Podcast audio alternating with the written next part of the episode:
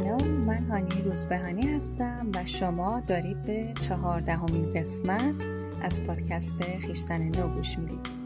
تو این قسمت قراره که در ادامه مباحث تحلیل رفتار متقابل یا تی راجع به یکی دیگه از مفاهیم مهم به نام مثلث کارپمن صحبت کنیم.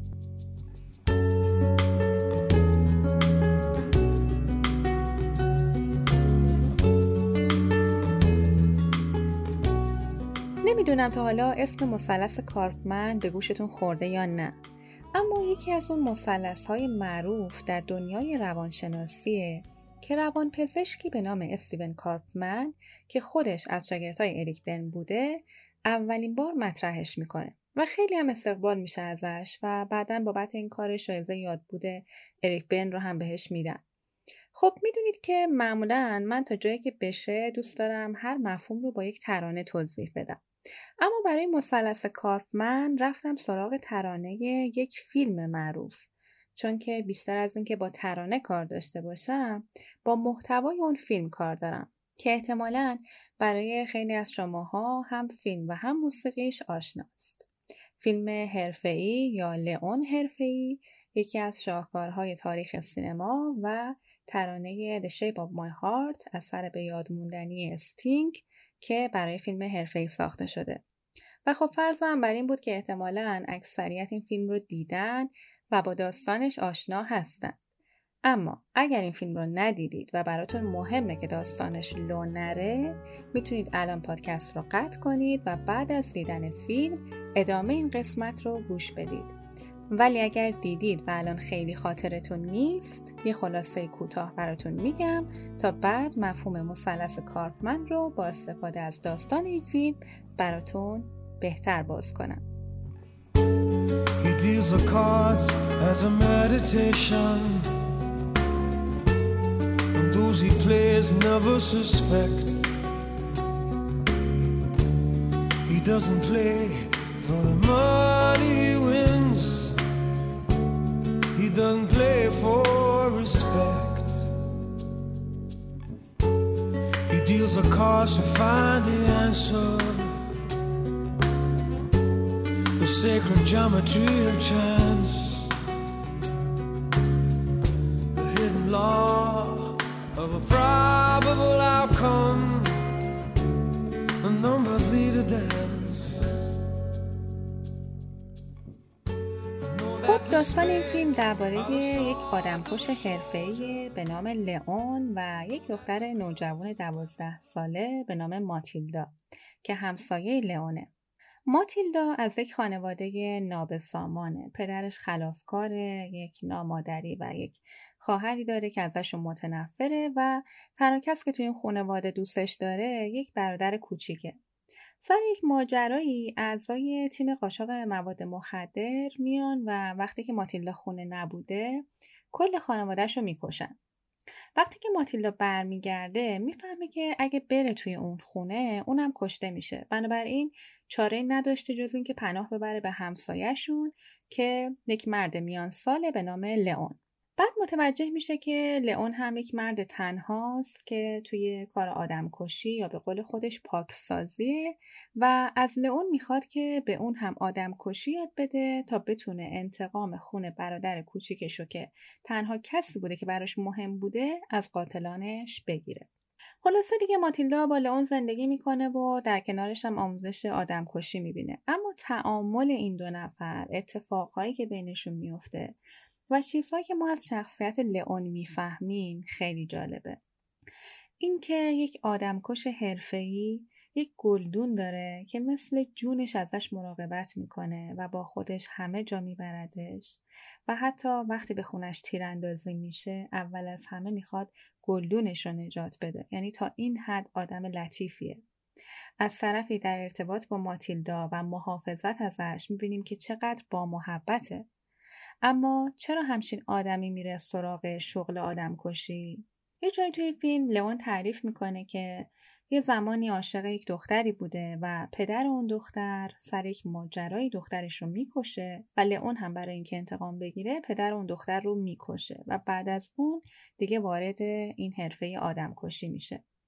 و در آخر اینکه توی این تعامل ماتیلدا و لئون به همدیگه علاقه مند میشن ماتیلدا با سن کمش سعی می‌کنه تا جایی که می‌تونه از لئون حمایت کنه و با اینکه یک دختر بچه دوازده ساله است حتی تکانه های جنسیش نسبت به لئون فعال میشه و فکر می‌کنه که عاشق شده. و در آخر اینکه لئون برای اینکه به ماتیلدا کمک کنه که انتقام خونه برادرش رو بگیره با اون باند قاچاق مواد درگیر میشه و توی این درگیری ماتیلدا رو نجات میده اما در نهایت خودش با انفجار بمبی که به خودش بس کرده بوده میمیره.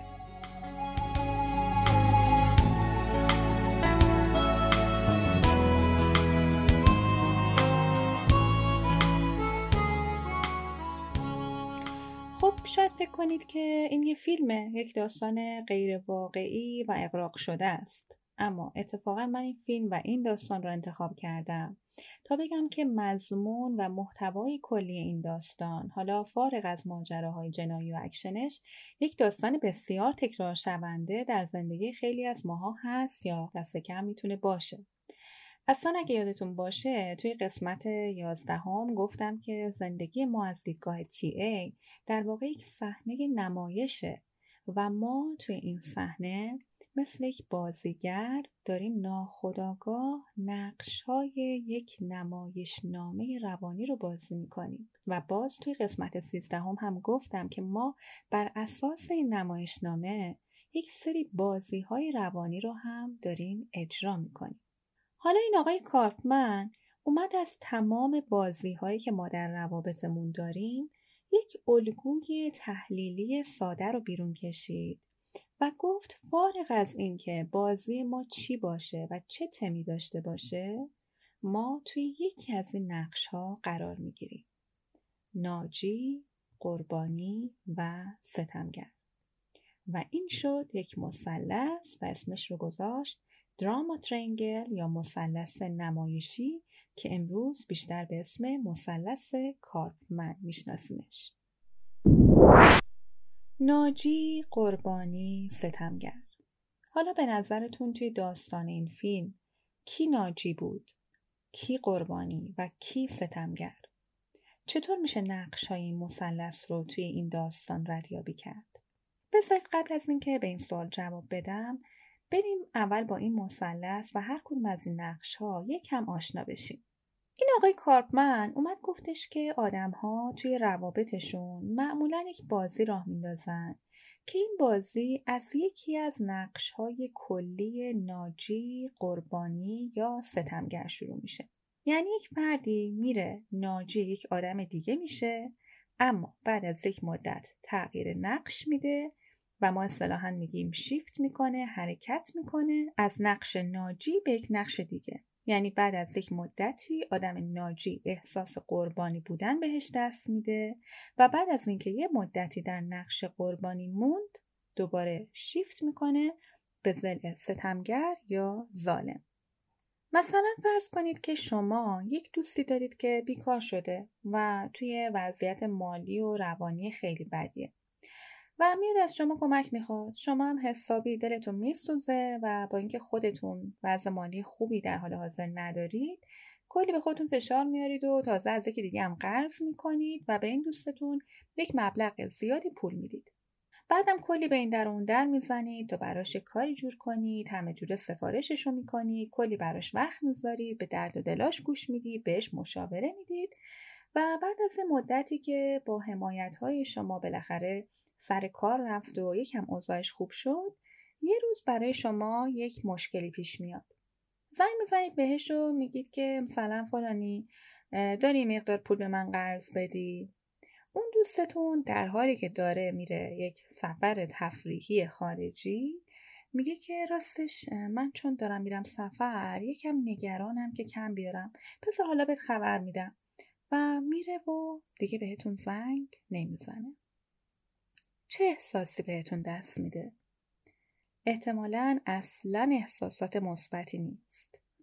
ما اینجا میگیم که شما از زل ناجی شیفت کردید به زل قربانی. حالا اگر که نتونید هیجاناتتون رو درست مدیریت بکنید احتمالا بعد از یک مدتی به خاطر خشمی که از اون آدم دارید ممکنه که بخواید تلافی کنید حالا این تلافی می‌تونه این باشه که این آدم رو از همه جا بلاک بکنید یا پشت سرش حرف بزنید یا باهاش قهر بکنید یا اینکه هر جا دیدینش بهش تنها و کنایه بزنید. ما اینجا میگیم که شما بعد از زل ناجی و قربانی به زل ستمگر شیفت کردید.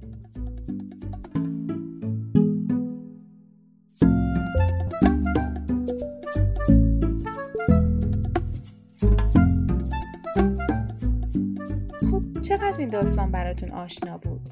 فکر کنم که هممون نمونه های خیلی زیادی از این مثلث رو در خودمون یا اطرافیانمون سراغ داشته باشیم. حالا نکته جالب اینجاست که هر آدمی بنابر اون پیشنویس یا نمایشنامه که برای زندگیش داره از یک ای وارد این مثلث میشه. اصطلاحا میگن دروازه ورود خاص خودش رو داره. مثلا بعضی ها توی روابطشون دائم از زل قربانی وارد این مثلث میشن.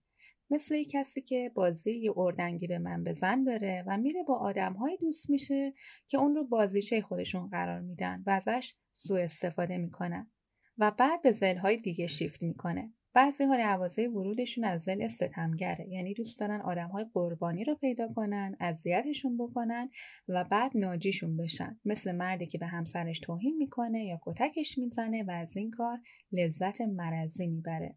بعد دلش میسوزه براش میره در نقش ناجی میره براش هدیه می‌خره و بعد اگه همسرش بره تقاضایی طلاق بده و مهریش رو اجرا بذاره میره در زل قربانی. ما معمولا توی روابط با کمی رصد کردن متوجه میشیم که دروازه ورود هر فردی چه نقشیه و به اون نقش میگیم نقش مورد علاقه پیشنویسی. یعنی ما بر اساس پیشنویس یا نمایشنامه زندگیمون دوست داریم بیشتر توی اون نقش زندگی کنیم. شما هم می‌تونید همین الان یک لحظه مکس کنید و از خودتون بپرسید کدوم یکی از نقش ها برای شما آشناتره؟ اما حالا بریم ریشه یابی بکنیم و ببینیم که اصلا چرا ما به یکی از این نقش ها تمایل بیشتری داریم. از نقش بسیار متداول و در عین حال جذاب ناجی شروع می‌کنم. چرا میگم جذاب و متداول؟ چون که توی فرهنگ ما متاسفانه از خودگذشتگی و ایثار و فداکاری خیلی تایید اجتماعی داره. مثلا وقتی می‌خوان از مادری تعریف بکنن میگن خیلی مادر فداکاری بود. از خودش و جوونیش گذشت نمی‌دونم با یه شوهر معتاد بی مسئولیت سالها زندگی کرد و دم نزد. خودش از زندگی هیچ لذتی نبود به خاطر بچه هاش این آدما معمولا به عنوان های مهربون، دلسوز، خوشقلب که البته معمولا هم دیگران خیلی قدرشون رو نمی‌دونن همیشه تایید می‌گیرن. برای همین من به شخصه چه بالا سر کلاسام چه توی اتاق مشاوره بیشترین چالش رو با این آدم های ناجی دارم. چون که ما وقتی می‌رسیم به این مثلث این تصویر زیبا رو که جامعه ساخته و خود اون فرد هم بهش پر بال داده مجبور میشیم که بشکنیم. در واقع مجبوریم که اون خودپنداره اشتباه رو تغییر بدیم و بگیم که یک آدم ناجی الزامن آدم مهربونی نیست و کاری هم که می‌کنه الزامن مهرورزی نیست. چون من همیشه میگم و حالا توی قسمت بعدم حتما توضیح میدم که آدمی که مهربونه اول از همه مهربونی شامل حال خودش میشه. ولی معمولا این آدم ها با خودشون اتفاقا به شدت ظالم هستن. اما اصلا سال اصلی اینجاست که چی میشه که این الگوی رفتاری در آدم های ناجی شکل می‌گیره. می‌دونید که ما توی تی ای منشأ خیلی از رفتارهای تکرار شونده رو توی دوران کودکی جستجو می‌کنیم. همون دورانی که بهتون گفتم ما یک قصه ناخداگاهی برای زندگیمون نوشتیم. حالا اگر یک بچه ای توی خانواده بزرگ بشه که فقط در حالتی دیده می شده یا وجودش مهم می شده یا بهش نوازش می دادن که خواسته خودش رو نادیده می گرفته و نیازها و خواسته های دیگران رو برطرف می کرده یک قاعده روانی درش شکل می‌گیره که ما اصطلاحا توی تی ای بهش میگیم please others یا دیگران رو خوشنود کن مثلا یک برادر یا خواهر بزرگتری که باید مدام حواسش به خواهر و برادر کوچکترش می بوده و خودش اجازه نداشته که بازی کنه و یک کارهایی که خودش دلش می‌خواسته رو نمی‌تونسته انجام بده. یا یه بچه که از دوران کودکی باید توی دعواهای پدر مادرش ناجه یکی از اونها می شده و ازشون حمایت می‌کرده. یا خیلی مثال های دیگه که اون بچه رو به این نتیجه رسونده که تو و نیازهای تو مهم نیست و فقط زمانی اهمیت داری. زمانی بهت آفرین میگن زمانی تو رو می‌بینن که بتونی یک آدم دیگر رو خوشحال کنی یا برای کسی کاری انجام بدی. خب وقتی که این الگو شکل می‌گیره اینطوری میشه که در بزرگسالی فرد مشکلات حل نشده خودش رو نمی‌بینه و برای حلش وقت نمی‌ذاره. اما وقتی که می‌بینه یکی مشکلی داره حسابی به هیجان میاد که بره کمکش بکنه حتی ممکنه مشکلات خودش رو روی دیگران فرافکنی بکنه یعنی مثلا خودش سالهاست که افسردگی داره اما افسردگی رو دائم توی دیگران تشخیص میده و می‌خواد به آدمها کمک کنه که افسرده نباشن. پس می‌بینیم که زیر این میل به ناجی بودن و در واقع ریشه این موضوع خیلی هم چیز مثبتی نیست. در واقع زیرش بیشتر احساس حقارت، احساس من مهم نیستم، احساس آیم نات اوکیه و آدم ناجی تمایل داره که قربانی ها رو پیدا کنه تا به واسطه ناجی شدن برای اونها احساس اعتبار بکنه. احساس کنه که وجودش مهمه و از اینکه آدمها رو به خودش نیازمند و وابسته ببینه یک عزت نفس کاذب به دست میاره. حالا اینا که دارم میگم همه ناخداگاه ها یعنی خود اون فرد بهش آگاه نیست بینش نداره. ممکن اگر اینها رو هم بشنوه اصلا زیر بار نره و انکار بکنه. اما حالا این آدم ناجی کجا حسابی به هم میریزه؟ جایی که اون فرد قربانی دیگه بهش نیاز نداشته باشه و بخواد روی پای خودش وایسه. اینجور مواقع آدم ناجی حسابی حسش به خودش بد میشه چون این تنها راهی بوده که احساس ارزشمندی کنه و اگه کمک نکنه احساس می‌کنه اصلا زندگیش معنایی نداره در واقع انگار اون آدم ناجی بیشتر به آدم قربانی نیاز داره و می‌خواد که قربانی همیشه قربانی بمونه و همیشه نیازمند و وابسته باشه تا این بتونه در کنارش احساس قدرت بکنه. در واقع ناجیگری به اصطلاح آمیانه یک جور دوستی خال خلصه است. آدم ها رو موقتا خوشحال می‌کنه. ممکنه که خیلی هم محبوب باشن و خیلی هم دعای خیر پشت سرشون باشه. اما در طولانی مدت از قربانی یک آدم ضعیفتر و وابسته تر می‌سازه. نه یک آدم قوی تر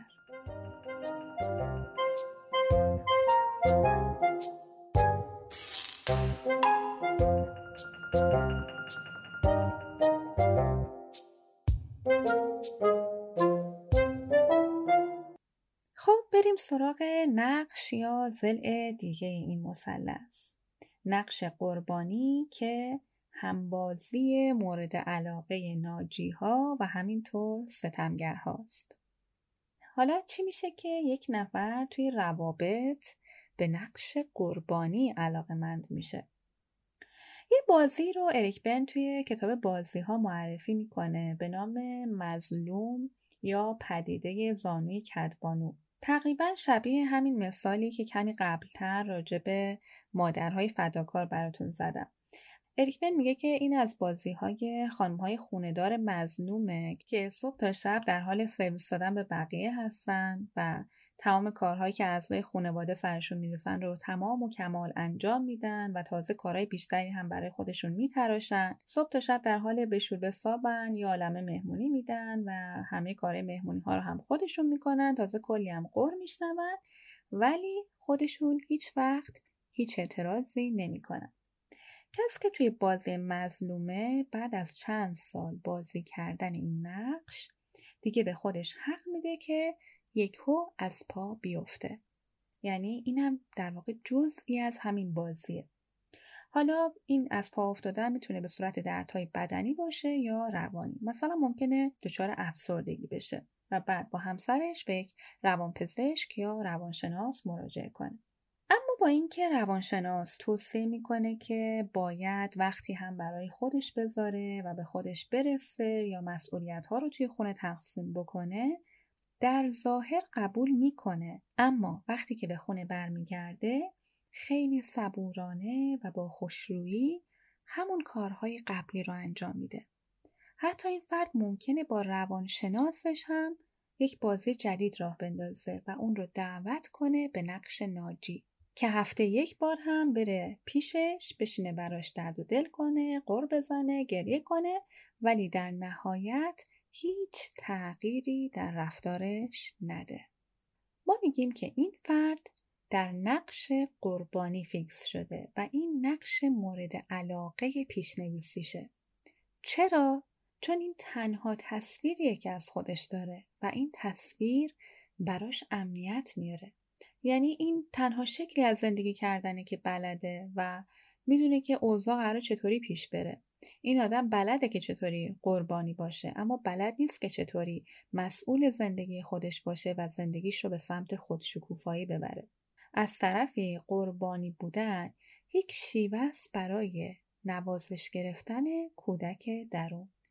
انگار که با این نمایش مزنومیت کودکش داره میگه که ببینید که من چقدر غمگین و زجر کشیده هستم. پس دلتون برای من بسوزه و برام قصه بخورید.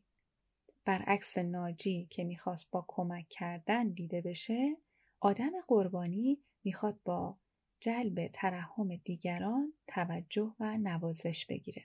برای همین میگیم که ناجی ها بیشتر در وضعیت من والد هستند و قربانی ها در وضعیت من کودک.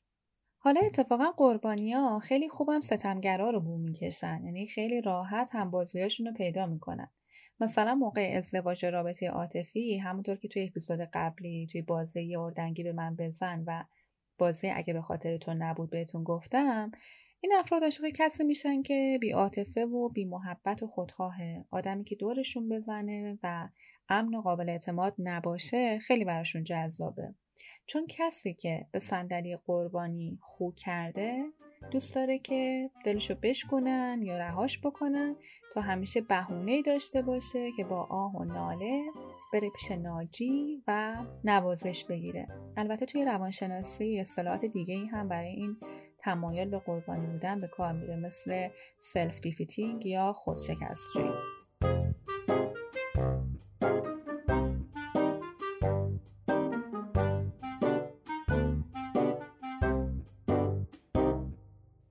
بریم سراغ ضلع آخر که ضلع ظالم یا ستمگره. من یکی دو سال پیش متن نوشته بودم تو اینستاگرامم. با این عنوان که این مثلث زل دیگری هم دارد. که در واقع راجع به این بود که اگه یکی داره خیلی از خودش برای شما مایه می‌ذاره و خودش رو نادیده می‌گیره و توی ارتباط با شما از نظر هر گونه منفعتی حالا چه مادی چه روانی اون توازنی که باید رو ندارین خیلی خوشحال نشین خیلی ذوق نکنید که اینقدر آدم خوششانسی هستین که که اینقدر شما رو دوست داره. اتفاقا نگران بشین که این آدمی که انقدر خودش رو دوست نداره که حاضر خودش رو زیر پا بذاره برای خوشحالی شما احتمالا فعلا توی زل اناجی خیلی شاد و سرخوشه. اما از اینجا که این مثلث همیشه یک زل دیگه هم داره خیلی طول نمی‌کشه که احساس قربانی بودن بکنه و بعد بره توی زل استتمگر و اون موقع است که شما گیر میافتید. در واقع آدم هایی که توی نقش ستمگر قرار می‌گیرن معمولا همه قربانیان خشمگینن.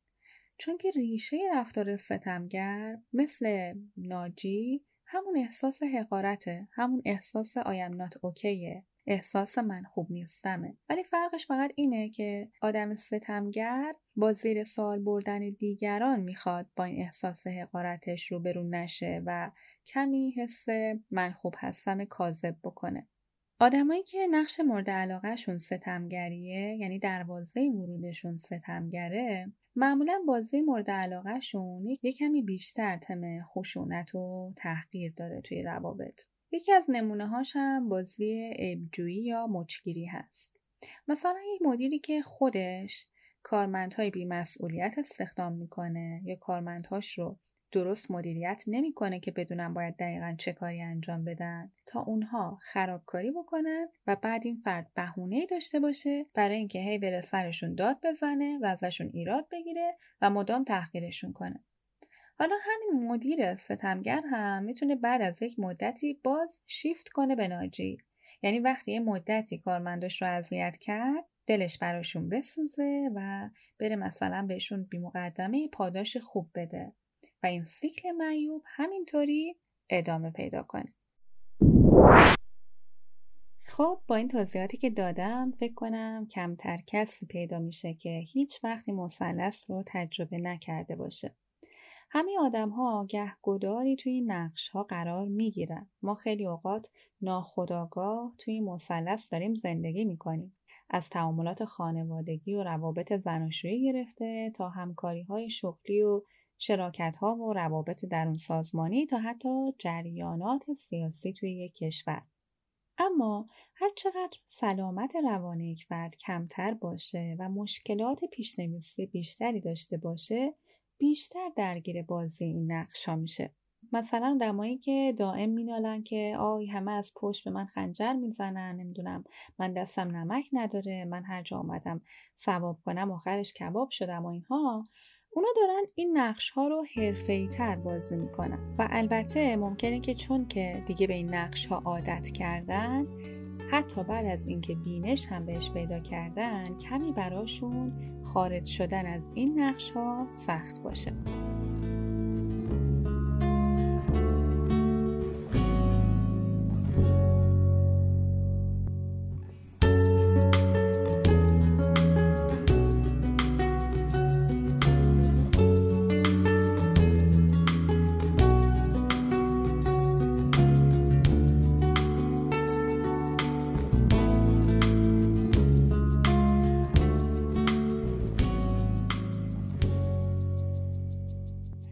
حالا برگردیم به صحبت اولمون. داستان فیلم حرفه‌ای یا لئون بکنم دیگه الان با این توضیحاتی که دادم بهتر بتونیم داستان این فیلم رو با هم تحلیل بکنیم. به نظر شما لئون و ماتیلدا از چه ضلعی وارد این مثلث شدن؟ به نظر من که دروازه ورود هر دوشون ضلع قربانی بود. چون که هر دو در عین تنهایی فقط به یک نفر دلبستگی داشتن. لئون به یک دختر و ماتیلدا هم به برادر کوچیکترش که از قضا هر دوشون هم به قتل می‌رسن. بعد لئون و ماتیلدا تصمیم می‌گیرن که در نقش ناجی برن به سمت خونخواهی از قاتلها و بعد همین خونخواهی کم کم به سمت ستمگری سوقشون میده تا اونجا که دیگه حرفه لئون کلا آدم کشی میشه. از طرفی همین اشتراک و همین تنهایی و زخم خورده بودن بهانه میشه که هر دو به همدیگه علاقه مند بشن. و چون ماتیلدا برای لئون یادآور خودشه باز تکانه های لذت بخش ناجیگری رو درش فعال می‌کنه. از طرف دیگه قبلا گفتم که آدم ها وقتی توی بازی هستن چون دارن نقش های مکمل رو برای همدیگه بازی می‌کنن خیلی هم به هم وابسته میشن و احساسات بینشون به وجود میاد که فکر می‌کنن عشقه. توی همین فیلم هم می‌بینیم که ماتیلدا با اینکه یه دختر بچه کم سنه فکر می‌کنه که عاشق لئون شده.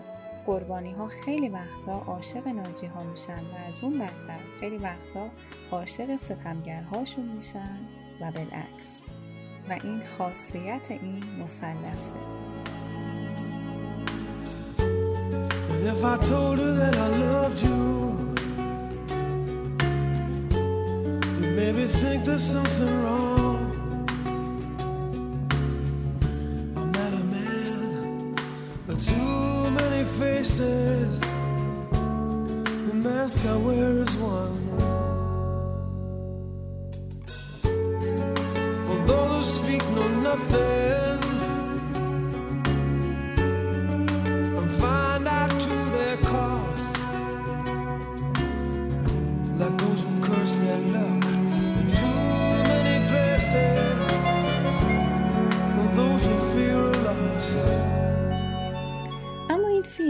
سکانس ها و دیالوگ های ماندگار زیادی داره ولی یه دیالوگیش رو من خیلی دوست داشتم.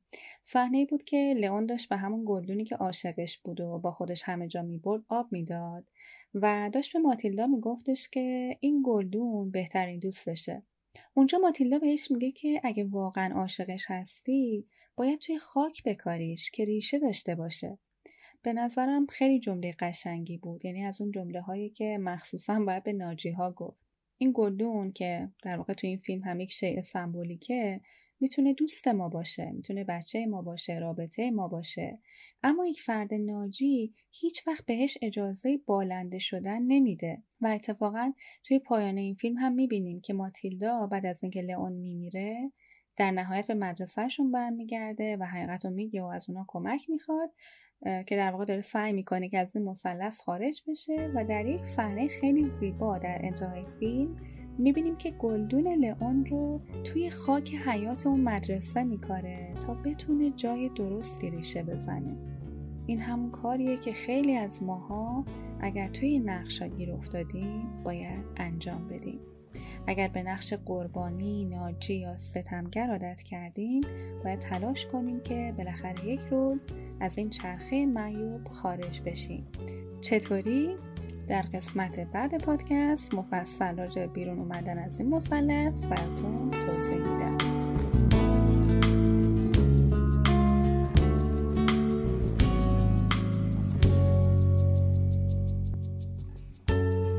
مثل همیشه ممنونم که با حوصله به حرفای من گوش دادید. خیلی خوشحالم که انقدر پیگیر پادکست هستید. می‌دونم که خیلی بد قولی می‌کنم و با فاصله زمانی زیاد اپیزودها رو میدم. اما خوشحالم که همچنان پیام می‌دید توی اینستاگرام یا کامنت می‌ذارین توی Castbox و ممنونم که با معرفی این پادکست به دیگران هم کمک می‌کنید که با دنیای خودشناسی بیشتر آشنا بشن. ضمنا از این به بعد شما می‌تونید غیر از اپلیکیشن های رایج پادکست از طریق سایت خویشتن نو dot com پادکست خویشتن نو رو پیگیری کنید. اگر سوال یا نظری داشتید غیر از اینستاگرام شخصی خودم می‌تونید از طریق سایت هم با من در ارتباط باشید. برای همتون آرزوی موفقیت می‌کنم.